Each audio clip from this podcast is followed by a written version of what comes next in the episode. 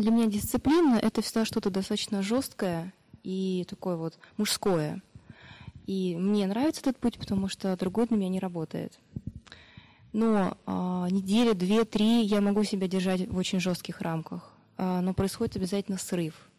Может быть, есть какая-то возможность настроить себя на вот эту жесткую дисциплину, но каким-то другим пониманием, но чтобы не было срывов. Очень хороший вопрос, потому что он немножко а, заставляет нас подвести некую, некую черту да, а, подо все, что мы говорили с вами, потому что мы с вами говорили о том, что а, сразу резкие какие-то изменения, они при, могут привести нас к эффекту маятника.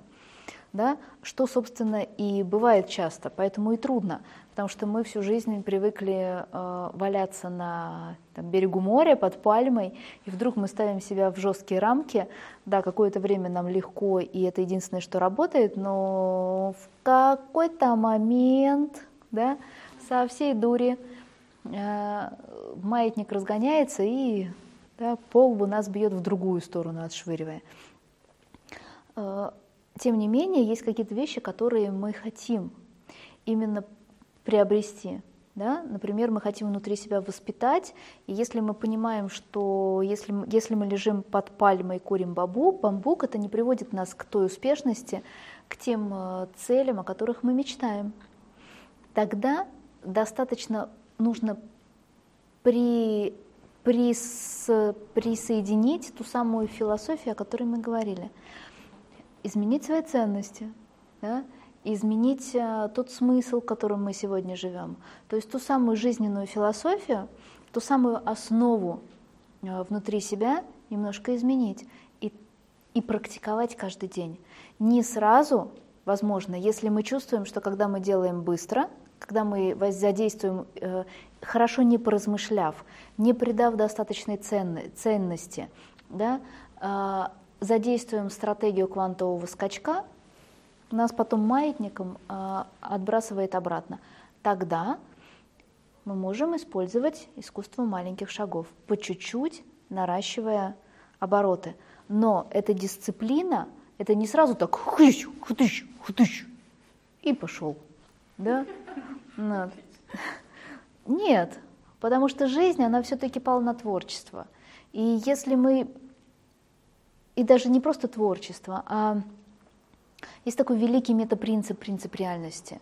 Если до сих пор в какой-то сфере жизни нам недостаточно было дисциплины, нам недостаточно было усилий, то просто решив, что все, теперь я не ем сладкое, я не ужинаю после шести, я занимаюсь спортом с утра до вечера, да, я еще на танцы хожу и, и делаю все возможные штуки для себя и для своего здоровья, организм так делает. Да, очень быстро. Ну, то есть первые два дня на энтузиазме мы, конечно, продержимся, но на третий день он сделает так, потому что он будет в шоке. Да, мы когда-то говорили об этом. Поэтому по чуть-чуть, наращивая обороты, не, не повергая себя в состояние шока. Но этого недостаточно. Только этого недостаточно. Именно поэтому мы говорим о том, что нужно постоянно менять свое мышление. Нужно постоянно меняться – нужно постоянно что-то что-то э, развивать внутри себя, э, создавать вот эту основу, вот эту философию, которая будет держать, вот эту станет мотивацией, придаст достаточную ценность. И когда мы маленькими шагами привыкнем делать что-то маленькое, да, дух ритма, он потом заменит волю иногда.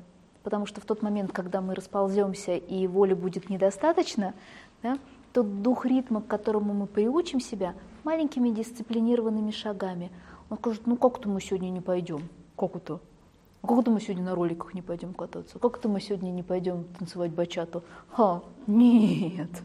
Да? И он уже сам идет.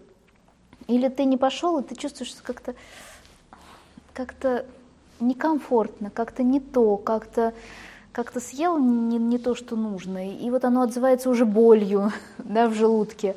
И потому что к хорошему наш организм, на, все наше существо, оно привыкает. Оно привыкает к заботе, к вниманию, к хорошим мыслям, к хорошим словам, к хорошим поступкам. Мы привыкаем очень быстро к людям, которые улыбаются нам. Мы привыкаем сами быстро улыбаться. Мы привыкаем к тому добру, которое мы излучаем. Нам хочется, нам нравится, мы хотим этого уже. И как только мы повергаем себя, погружаемся в негативную эмоцию, как только мы э, вдруг оказываемся там, где нам плохо, некомфортно – мы это очень быстро чувствуем. И мы сразу хотим обратно, потому что мы уже вкусили. Да? Поэтому приучать себя к правильному по чуть-чуть нужно. Но одного, одной дисциплины всегда недостаточно.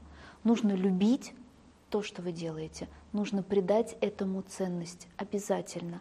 Иначе будет тот самый эффект пренебрежения, и мы все потеряем.